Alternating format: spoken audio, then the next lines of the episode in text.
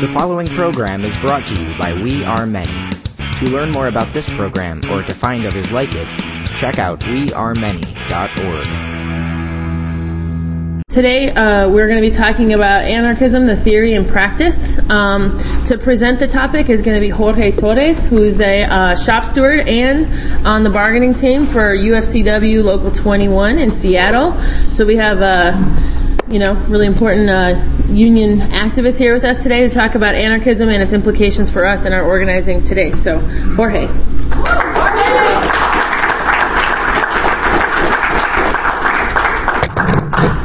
Happy 4th of July, everybody.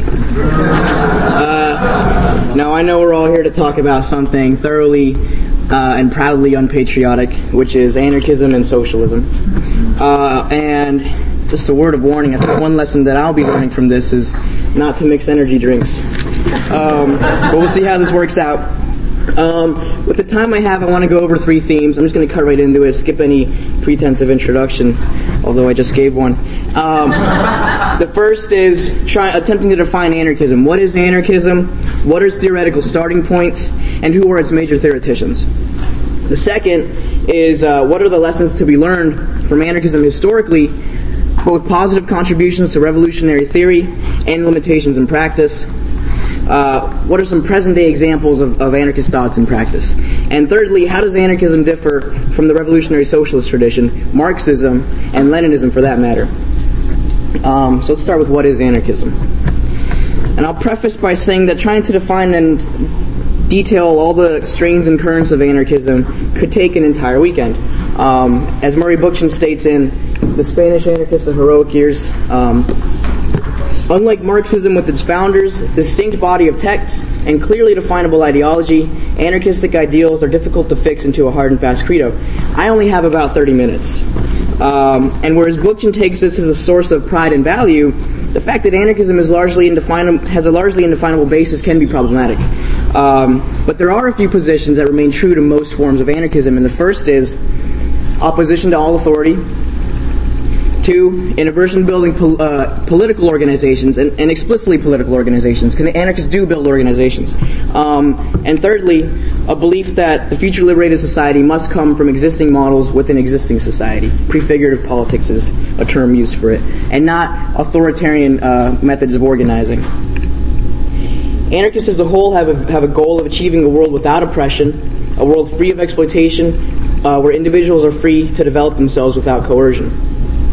And one thing I'd add to this is that anarchism is historically characterized and largely defined by its reaction uh, to existing oppressions around it, as well as to the general left-wing movements which surrounds it uh, at any given time, which I think explains what Bookchin says about the difficulty uh, of fixing it into a hard and fast credo throughout history. Um, so who are its major theoreticians? And let's start off with, uh, I guess, a plug for this book here. An example of the breadth of anarchisms can be found in The Great Anarchists, uh, Ideas and Teachings of Seven Major Thinkers by Paul Eltzbacher. And one thing I found out pretty quickly that the, the problem of having multiple interpretations of anarchist, anarchism is uh, seen plainly when it makes even explaining the justification for why these seven thinkers in here a very wordy introduction, and I'll spare you an example. Um, but also, anarchism has evolved over time, and there are now present day anarchists who reject Eltzbacher's picks. Nevertheless, they are part, uh, for all intents and purposes, of the anarchist tradition. Um, in the time I have, I'll attempt to break this. Uh, I'll try to trace anarchism's theoretical evolution and the practical applications uh, of each notable development. And I'll try to make it easier by attempting to, albeit crudely, separate it into three different, what I'll call waves, for lack of a better term, of anarchist thought. I'm going to start with the pre-Paris Commune period, which is roughly 17, mid 1700s to mid 1800s, uh, the Paris Commune to the Spanish Revolution period, which is 1871 to 1936, and finally post Spanish Revolution to today, or 1939 after the end of the Civil War up into the present day, obviously. Um, so the pre-Paris Commune.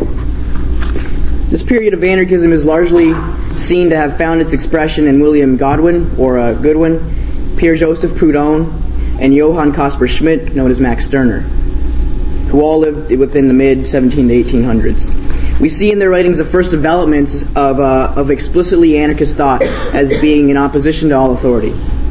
The society evolving around them was distinguished by the rise of capitalism and a new ruling elite, the bourgeoisie. Goodwin, Proudhon, and Stirner's writings were a response to the inconsistencies between the bourgeoisie saying freedom and democracy for all, and at the same time having economic enslavement and exploitation of, of, the, of the vast population for the benefit of the few. And so Goodwin astutely points out the injustices in his society. He says, on account of the accident of birth, it piles upon a single man enormous wealth if one has been a beggar becomes a well-to-do man, we usually know that he has not precisely his honesty or usefulness to thank for this. It is unjust that a man works to the point of destroying his health or his life, while another riots in superfluity. It is unjust that a man has not leisure to cultivate his mind, while another does not move a finger for the general welfare. Really, you know, really a, a good point. Um, but the anarchists also had a naivety found in most leftists of their time. They believed, like the utopian socialists, that a new society could be achieved simply, as Proudhon said, as soon as the idea is popularized. Uh, all you need to do is convince enough people of the practicality and necessity, and bam, there you go. You're one step closer. Um, Proudhon attempted to convince people of a practical alternative to capitalism by setting up the People's Bank in 1849, working, as he put it, for the profit of its customers themselves, to ensure work and prosperity to all producers, as capitalists and as consumers. He went on to say, the might of its economic institutions, the gratuitousness of its credit, the brilliancy of its thought, uh, are its sufficient means for converting the universe. Um, Stirner, Max Stirner, drew further conclusions from this belief that the, of the strength of logic and reason um, for the crux of his ideas. He said, "Regard yourself as more powerful than they allege you to be, and you are more powerful. Uh, regard yourself as more, and you are more." He goes on to say, Let me say to myself, whatever my might reaches to is my property, and claim as property all that I feel myself strong enough to attain. And let me make my real property extend as far as I entitle myself to take. Uh, similarly, Proudhon's goal was, as he said, that I may remain free, that I may be subjected to no law but my own, that I may govern myself. So, these thinkers' conclusions were both non revolutionary and individualistic solutions and I think it's because of their small business class backgrounds. Their relationship to production shaped the alternatives that they presented to the world around them. Because setting up an alternative to capitalist barbarism uh, with something like a people's bank within the existing economic confines ultimately does not directly confront uh, or challenge the system. Uh, Bookchin draws uh, us the same conclusion, uh, which he talks about in the Spanish Anarchists, and I'm actually going to be uh, referring to him quite a bit in this. He says, Proudhon's vision was redolent of the provincial craft world into which he was born. His often patriarchal notion of liberty was limited by the social barriers of a craftsman and provincial man. Um, I want to fast forward a little bit to the Paris Commune. The, uh, the short-lived Paris Commune in 1871 provides the first ever example of workers' power this drastically reduces the popularity of utopian socialism and embodies for Marx and Engels their brand of scientific socialism. It also ushers in a development of anarchism from a simple theory of opposing all authority to recognizing the necessity of having uh, to build mass organized insurrectionary movements. This time period is characterized by what uh, Bookchin calls proletarian anarchism and anarcho-syndicalism and finds its expression in four different subjects. The first is Marx's contemporary Mikhail Alexandrovich Bakunin, uh, who is seen as the first anarchist to popularize the idea of the need for social revolution as opposed to individual uh, tactics. Um, the second is Russian prince and class trader Peter Alexeyevich Kropotkin, the proponent of propaganda by the deed, which I'll explain more a little later. Uh, the third, the National Spanish Syndicalist Trade Union, the CNT, uh, known in English as the National Workers Confederation. Uh, and this was uh, this was an anarchist leaning, but not exclusively anarchist or explicitly anarchist uh, union devoted to militant tactics. Uh, and the fourth was the Iberian Anarchist Federation, known as the FAI, um, created out of a decision by Spanish anarchists that they needed an explicitly anarchist organization to influence the CNT. Um, now, while these four subjects take anarchism into the realm of social organizing, there's still a heavy emphasis on the centrality of the individual carried over from its predecessors, their predecessors. And in practice, this leads to some serious contradictions.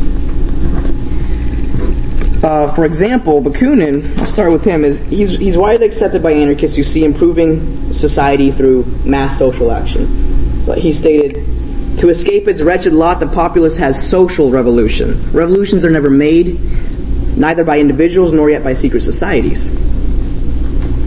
Um, and yet, Bakunin created just that a secret society of anarchist militants known as the International Brotherhood. The Brotherhood's stated purpose was to be a shadowy, tightly disciplined, highly centralized organization that could instigate and make the revolution. I think this exemplified Bakunin's elitist belief that he and his followers were of a higher moral caliber that could navigate the distasteful world of uh, authority and power on behalf of the, the corruptible masses. As Bookchin states, again in his book, um, Bakunin's international brotherhood has been dealt with derisively as a hierarchical, elitist organization which stands in blatant contradiction to his libertarian principles. This contradiction, in my view, is very real, he says. Uh, Peter Kropotkin, thank you, experienced similar contradictions, so he could produce fiery proclamations like, What does this monstrous engine serve for that we call state? For preventing the exploitation of the laborer by the capitalist, of the, of the peasant by the, by the landlord? Or for assuring us of work? For providing us food when a mother has nothing left but water to, to feed her child? No, a thousand times no. And at the same time, he agreed with Bakunin's uh, need to create the, the secret societies to prepare men's minds. He once stated in a, in a Congress, a, single deed by one or more persons, one or more persons, makes more propaganda in a few days than a thousand pamphlets. For him, an example of this uh, education through action tactic was the assassination of Russian Tsar Alexander II in 1881. Kropotkin called this propaganda by the deed, um, making actions in order to inspire uh, revolt, which he only publicly rejected 10 years later when this idea proved to be an utter failure in sparking mass movement. An interesting thing about Kropotkin that I'll add is that later he later went on to break with uh, nearly every single uh, revolutionary anarchist of his time and wholeheartedly supported the, the Allied powers of World War I in his nationalistic and militaristic manifesto of the 16th. Give me a second here. Um, so I want to talk about the last two groups together because throughout the, the Spanish Revolution and Civil War, they were commonly referred to as the CNT-FAI, the hyphen in the middle. Uh, the CNT, the FAI, and the revolutionary struggle they waged in Spain in 1936 are to this day held up as the most successful implementation of anarchist ideas on a mass scale. The CNT-FAI had spent years developing a mass organization based on class struggle and strikes. They were given a chance to prove their politics in practice when General Francisco Franco and other military officers got sp- uh, sick of, uh, of Spain's move towards a republic with laws that were slightly threatening to the property class. Um, the officers started their insurrection on July 17, 1936, with the aim of bringing the military to power. But instead of the easy victory that they had expected, the entire Spanish left reacted, whether it was the supporters of the Republic, or the anarchists, or the syndicalists, or the communists, or Trotskyists. Um, obviously, the most prominent of, of all these groups was the anarcho-syndicalists and the CNT-FAI. And instead of a coup, the officers sparked a revolution. Uh, going into the Spanish Revolution requires a whole lot more time, and I just want to go over a few more, a few important accomplishments of it. For one, the people of Spain threw off the yoke of the Catholic Church, most cases with a vengeance. So whatever churches weren't burned to the ground were ransacked for their medals for the for the uh, war effort to defeat the uh, Franco and for for industry. And whatever was left over ended up being used as markets, stables, uh, shelters, garages. Priests and monks were rounded up in droves and either imprisoned or just shot depending on how uh, how patient the people were, and. Um, they set up a new standard education committee to take over former religious uh, school buildings and open them back up based on the rationalist principles of human labor and brotherhood, the feeling of universal solidarity, and a determination to suppress all kinds of privilege common ownership among the people became the norm as well. So you had industries like the Ford Iberia Motor Company, uh, the shipyards, the fishing industries, American Telegraph and uh, and Telephone Company in Barcelona, all syndicalized, all collectivized by the workers and, and run by them. Collectivization in the countryside also spread like wildfire. And there's some really amazing examples that I think we we can we can gain inspiration of where there, where there are communes of up to 600 families that all ran under direct democracy. Um, But instead of a victorious revolution that we can celebrate today, the movement degenerated into a civil war that ultimately saw Franco win. And why did this happen? Okay, good. Why did this happen? One reason I believe is due to the mistakes of the revolutionary leadership. Um, though, the F, though the CNT-FAI had built up mass organization, they borrowed heavily from Bakunin and Kropotkin when it came time to set up their vision of the future liberated society. The communes and collectives they had created were fully autonomous and localized, in response, of course, to the existing modes of, of centralized, top-down, hierarchical production that capitalism was instituting in Spain. This is the core idea of anarchism and is touted as one of its strongest points in immediate abolition of hierarchical structures and a creation of decentralized, autonomous alternatives to the authoritarian methods of organizing society. This was, after all, Bakunin and Kropotkin's uh, vision. They both said things like, every commune has the unlimited right to complete independence as long as it doesn't interfere with another commune. No commune shall uh, uh, will, that will recognize nothing above it except the, the agreements that it makes with other communes. Now, this theory, when implemented, was to the revolution's detriment because it fostered unevenness and disjointedness. Uh, a report from a commission of the Barcelona CNT in May 1937 explains this. They say spontaneous, obeying no overall plan, the application of these measures, syndicalization and collectivization, resulted in putting workers in very different material circumstances. Um, Pierre Broué and Emile Témime, in their amazing book, The Revolution and the Civil War in Spain, expand on this idea. They say, there were rich firms and there were poor ones. Uh, wages varied considerably, considerably from one branch of industry and even from one factory to the next. Collectivization led to the same inequalities and even to the same absurdities of it that its supporters had criticized in the capitalist system. However, it did not lead to socialism or to libertarian communism. They end their, that chapter by saying the great weakness of the Spanish workers' revolutionary gains was even more than its improvised character, their incompleteness. And to be fair, Broué and Témime point out that no one factor can explain the defeat of the Russian uh, of the Spanish Revolution. In fact, just like the Russian Revolution 20 years before, the Spanish revolutionaries had to deal with international isolation, an organized and savage counter-revolution with international backing, a swelling economic catastrophe, and the lack of support from most former left groups. But the Spanish anarchists, uh, well, I mean, and I guess one thing I would want to say is that you should check any book you can on, on the Spanish Revolution. You should check out because there's some really awesome and inspiring examples of the heroism of, of the people of that time. Uh, but the Spanish anarchist ideological heroism and their revolutionary zeal fell short when combined with the staunch belief that models of the new society must come not only immediately and without detour, but are in and of themselves a sign that the goal has been achieved. This staunch rejection of even temporary uh, centralization facilitated their feat at the hands of two competing groups vying, actively vying for power. That's a well-organized Francoist opposition that went through town to town, uh, crushing the revolution, and a counter-revolutionary bloc of the Communist Party of Spain uh, and the bourgeois supporters of the Republic, who, who ended up saying, "This is what Franco's doing. We need to centralize our uh, what we have now, with uh, shock of shocks, us being in power." Uh, but I kind of want to fast forward again to the anarchism of today. Uh, anarchism continues to maintain its opposition to all authority and its aversion to building political organizations, but it has gone a step further and rejects establishing all lasting organizations. It furthermore latches onto the examples of Spain and has embraced a belief that the future liberated society must come from attempted models within existing society. And this is this is definitely a step backwards for, for anarchism because the Spanish anarchist defeat in the Civil War proved to be devastating for anarchist theory and practice in the following decades. The defeat led to a theoretical vacuousness of anarchism of the past 70 years. Uh, Murray Bookchin dubbed what was most popular in the, in the 1990s uh, the, the, the strain of anarchism as, as lifestyle anarchism, and he just derisively um, criticizes it with his book Social Anarchism or Lifestyle Anarchism An Unbridgeable Chasm.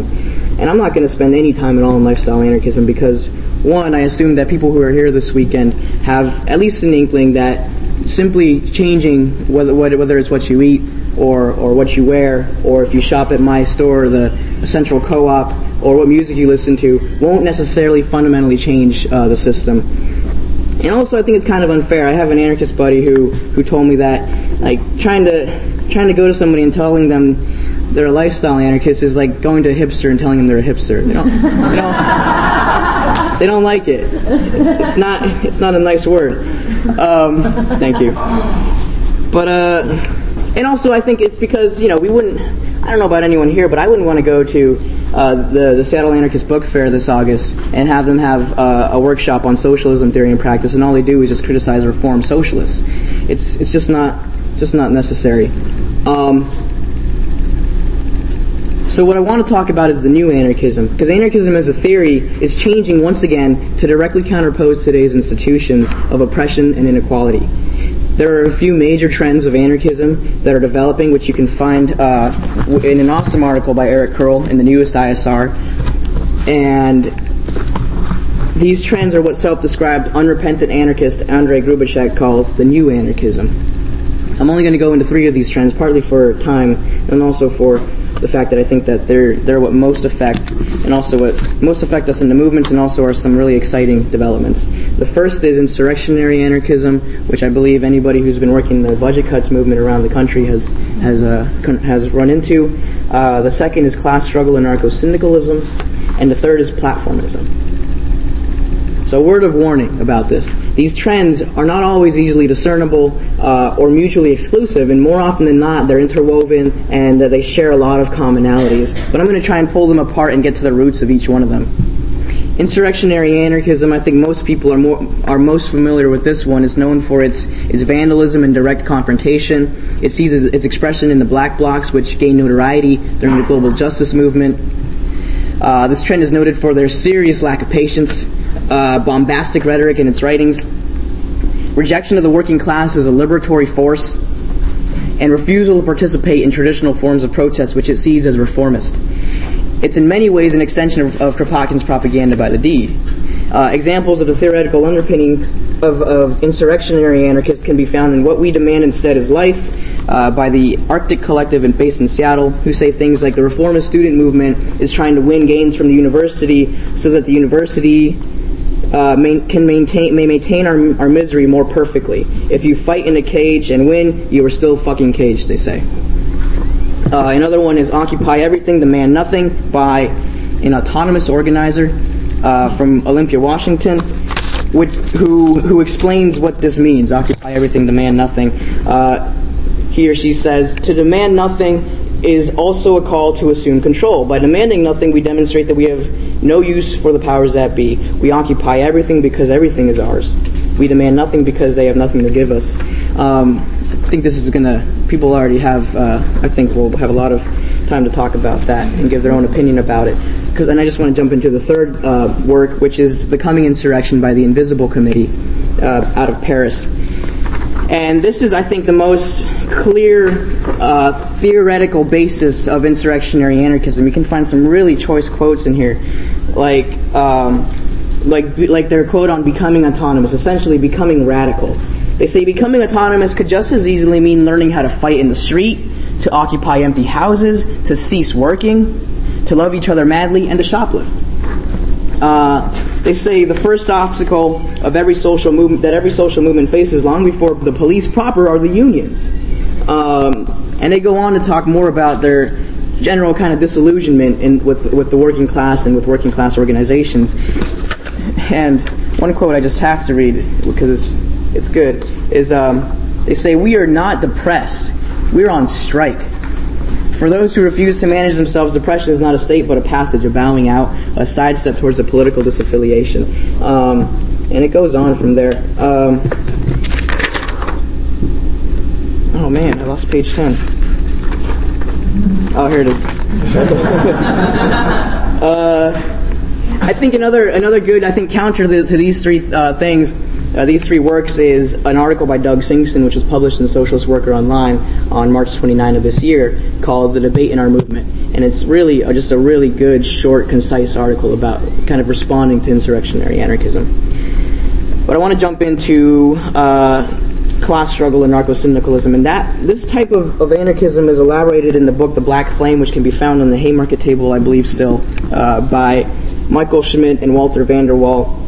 Uh, and, and, in it, they seek to reinvigorate the syndicalist tradition in anarchism witnessed in the Spanish Revolution as an explicit set of revolutionary politics centered on the struggle of the working class.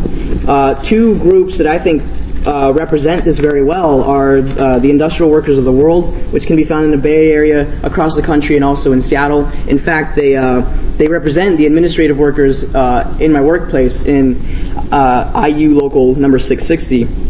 And they've also, of course, won some very inspiring victories against Starbucks. Another group in Seattle is the Seattle Solidarity Network, which is a, a, community action group initiated by the IWW and has been taking up some very important campaigns to defend non-union workers, uh, winning their back pay, winning uh, uh, winning higher wages in a sense, and also standing up to landlords, crooked landlords who take advantage of tenants who more often than not are people of color who don't speak English. Um, the third group, which I mentioned earlier, is platformism, and this is, I think, a really interesting for, uh, uh, current in anarchism. Its name is attributed to its founding document, the Organizational Platform of the General Union of Anarchists, which was published in 1926, and it was published by Nestor Makhno and his comrades in the wake of, of the Russian Revolution. Um, people don't know who Nestor Makhno is, just, just let me know. Um, but platformism represents an attempt from within anarchism to solve the weaknesses, the historical weaknesses around questions of organization, theory, and practice, and pose a challenge to traditional uh, anarchist hostility towards political action. They see necessity in participating in political debate, organizing politically, and, and uh, having a centralized unity in agreement inside their organization. This trend in anarchism has historically been the least popular within the movement, and I would argue this is due to a knee-jerk reaction with most anarchists toward uh, uh, a knee-jerk suspicion and hostility uh, towards uh, structure and organization. Uh, a really, I think, a really good example of, of this trend of uh, platformism is the Love and Rage Revolutionary Anarchist Federation, which existed from 1989 uh, to 1998 in North America. Um, and which is kind of written about in this book, A New World in Our Hearts, eight years of writings from the Love and Rage Revolutionary Anarchist Federation, edited by Roy San Filippo. And I want to go into Love and Rage just a little bit because they viewed their role in the anarchist movement as building a leadership organization of revolutionaries who both educated themselves and actively participated in political and social movements. They recognized the importance of putting your ideas out there essentially and trying to win people over to them. And at the same time, they suffered from a major internal contradiction because they believed in participating in struggles to help shape the movements. And at the same time, they rejected the idea that they were building a, a, a group of, of leaders who could help push the movements into a revolution. And ultimately, they collapsed amidst debates of structure, political orientation, and direction. These three strains of anarchism are currently being debated within the anarchist movement. And whereas insurrectionary anarchism is starting to raise more and more criticisms uh, from many anarchists for its romanticization of, of uh, street battles and illegal activities, platformists and class struggle and anarcho-syndicalists have yet to prove themselves in, in practice in a decisive way in the U.S. However, as the Great Recession continues to squeeze the working class, and as uh, workers begin to show their revolutionary potential more and more, platformist and class struggle groups like Seattle Solidarity, like the IWW, like uh, Four Star Anarchist Organization in Chicago, like the Northeastern uh, Federation of Anarchist Communists, NEFAC, uh, will gain more of a following, I believe doing Oh shit. Okay. Um, how's everybody doing? Good. Okay. Uh, I'm getting towards the end here, towards the last, the third point, the third theme, the revolutionary socialist tradition. Let's compare anarchism to revolutionary socialism. Anarchism is a political ideology. By its nature, it's a knee-jerk reaction to all the injustices and inequalities in society and this explains its seemingly perpetual contradictions and fluctuations in practice and thought, as, as well as why anarchism is in its current state, because it constantly adapts to the social structures around it, and the social oppressions and the economic oppressions that exist around it. So, for example, you'll remember that the pre-Paris Commune uh, was a reaction to the rapidly ascending bourgeoisie. The Paris Commune to the Spanish Revolution uh, period, uh, anarchism was largely shaped by by a reaction to the reform socialists and general reformists and leftists of, of their time, which I unfortunately didn't have time to get into. And post Spain to the present day uh, anarchism has been shaped by a reaction to the fallout of the Stalinist distortion of socialism. Marxists, like anarchists, want to see a world free of oppression, where the free development of each is uh, the precondition for the free development of all. But Marxists have a wholly different way of analyzing society, the roots of oppression, and consequently the methods for struggle for a new society. Marx based his view of society on a scientific analysis of capitalism and its historical development. So let's go through the three defining points that I mentioned earlier about anarchism, and let's start with an opposition to all authority. Firstly, do Marxists oppose all authority? The simple answer is no. Uh, but the answer is more complex than that. Because we agree with anarchists that the highest form of authority today is the modern day state and we oppose the state because it is the current administrator of economic inequality and social oppression. But Marxists understand power and hierarchical structures in the historical context from which they emerge. Anarchists do not address the development of authority in history, but just oppose it in all its forms. Uh, Love and Rage prided themselves for being staunch enemies of the state, but couldn't explain where it came from, saying, for example, eventually divisions based on gender, wealth, uh, age became increasingly rigid. The state didn't arise from uh, one day from one guy deciding, I want to rule over people, but from the historical development of the methods by which societies meet their physical needs. And I'll get into what that means. Like, what, what does the historical development of the methods by which societies meet their needs mean? Agriculture developed because it was better at providing for people than foraging. Class divisions arose because someone had to manage the surplus that agriculture was producing. Divisions and differences are consciously used to keep the majority from uniting against the ruling minority. Marxists see the state, along with its unaccountable authority, existing for, to protect the interests of the ruling class. This is a historical materialist analysis of society, wholly different from just a cursory glance of, of history. Marxists find a historical impetus for the development of the state and attempt to chart out its dissolution. One thing that a Marxist find that most anarchists uh, agree with and acknowledge is that the ruling class will not leave this stage of history without a fight. But it's not enough to overthrow the state and then go about setting up communes. The capitalists must be prevented from returning to power. In this, Marxists understand something that the best Spanish anarchists only realized too late in the revolution. If the working class does not take the official reins of power, someone else will try to. And this actually gets us into the second point, an aversion to building political organizations. Socialists believe in order for workers to take power, there needs to be an organization that is involved in local neighborhood struggles as well as in uh, the larger political arena. Marxists believe that you can't separate uh, the struggle against exploitation and oppression. We are exploited under capitalism, and our exploitation is regulated by the capitalist state, which uses homophobia, racism, nationalism, sexism, etc., to divide us. Many anarchist groups do unfortunately separate these struggles, forming different groups for different issues. Um, and what groups like the IWW and Seattle Solidarity miss is that struggle isn't simply a battle between employers and workers, landlords and te- tenants. And I just do I do want to mention that I'm not saying that groups like the IWW don't march on May Day, don't work in the LGBT movement because they do. Um, but I think that the outlook is different for for these for these actions. And I think Dave Zirin mentioned in the uh, in the IWW meeting yesterday, where he said that you know, whereas the ISO has that as an active kind of viewpoint, we need to be we need to consciously involve ourselves in, in, in the social movements as well as the economic sphere. Um, the IWW of the past, and I would argue currently, um, has that kind of as a, as a secondary, like as, you know, this is kind of like a follow-up to what we need to do. Um, people are exploited and they're oppressed. Workers don't experience these things separately, and we shouldn't struggle against them separately. Challenging homophobia, for example, means challenging it in the workplace, yes, uh, with uh, the fighting, for example, for the Employee Non-Discrimination Act, and also fighting for the Employee Free Choice Act. Because if homophobia isn't challenged through ENDA, workers can't unite and win unions through EFCA. And Engels had something to say about this when uh, debating the Italian Bakuninists who rejected engaging in politics at all. Uh, he said, experience of real life, political oppression, which is imposed on them by existing governments, force the workers to engage in politics whether they like it or not. To preach abstention to them would be to drive them into the arms of bourgeois politics. And, thank you. Similar to the first point, if you don't provide a coherent analysis of world events in an organized and cohesive way, uh, another organized body, whether it's the Republican Party, the Democratic Party, the Tea Party movement, will provide that option for you.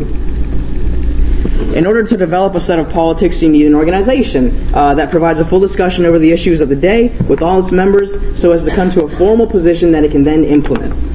In a political organization, you need democracy to hash out the entire group's in, uh, interpretation of the world, and you need centralism, both on the spot leadership to make decisions when the rest of the group can't as a whole, and also to to get rid of that kind of fair weather member uh, mentality where I'll be a part of this group as long as we do the action that I want to, and then I'm going to step away from it when we don't do the action that I want to. That doesn't that doesn't create an effective group uh, that can actually see that can be where we can see societal change. The ISO is centralized so that we can be more effective. The state is clearly a centralized force, and you need to match that by being symmetrical to it if you hope to defeat it. And this is the primary point of contention between anarchists and revolutionary socialists. In what way should we achieve the new society? What models should we use? Should we reject the centralized revolutionary party? NEFAC, who I mentioned earlier, uh, opposes centralization in exchange for federalism because they see this gives each enclave full autonomy that they need. Uh, and this kind of this, this flows into the third point about a belief that the future liberated society must come from existing models of, of, of society uh, that currently that while in, within existing society prefigurative politics trying to prefigure what you're going to see in the here and now in an attempt to have the, the its purest form in the future Due to the fact that most anarchists don't have a clear sense of how to achieve a liberated society, they fall on smaller models that can be the change that we want to see in the world, to paraphrase the famous quote. Whether it's uh, veganism, setting up communes, or creating cooperatives. And I just want to quickly say, I'm not knocking veganism because it's a very healthy lifestyle choice, um, which I highly, I highly recommend. Um, but when taken as a, as a political basis for revolutionary politics, uh, I think that think that you'll find uh, a lot of a lot to confront there. Um, and even the platformist anarchists like NEFAC fall into this trap. They believe that having a centralized organization runs counter to the society they're fighting for. This is true.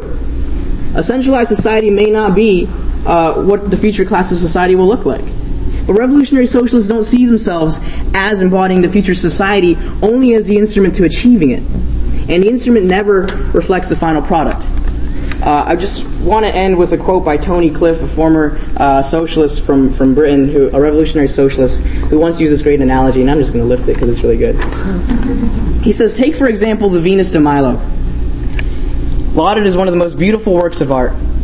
But in order to create the Venus de Milo, you did not need a, a hammer shaped like the Venus de Milo. You need a hammer and chisel, both crude instruments that can be used for any number of projects.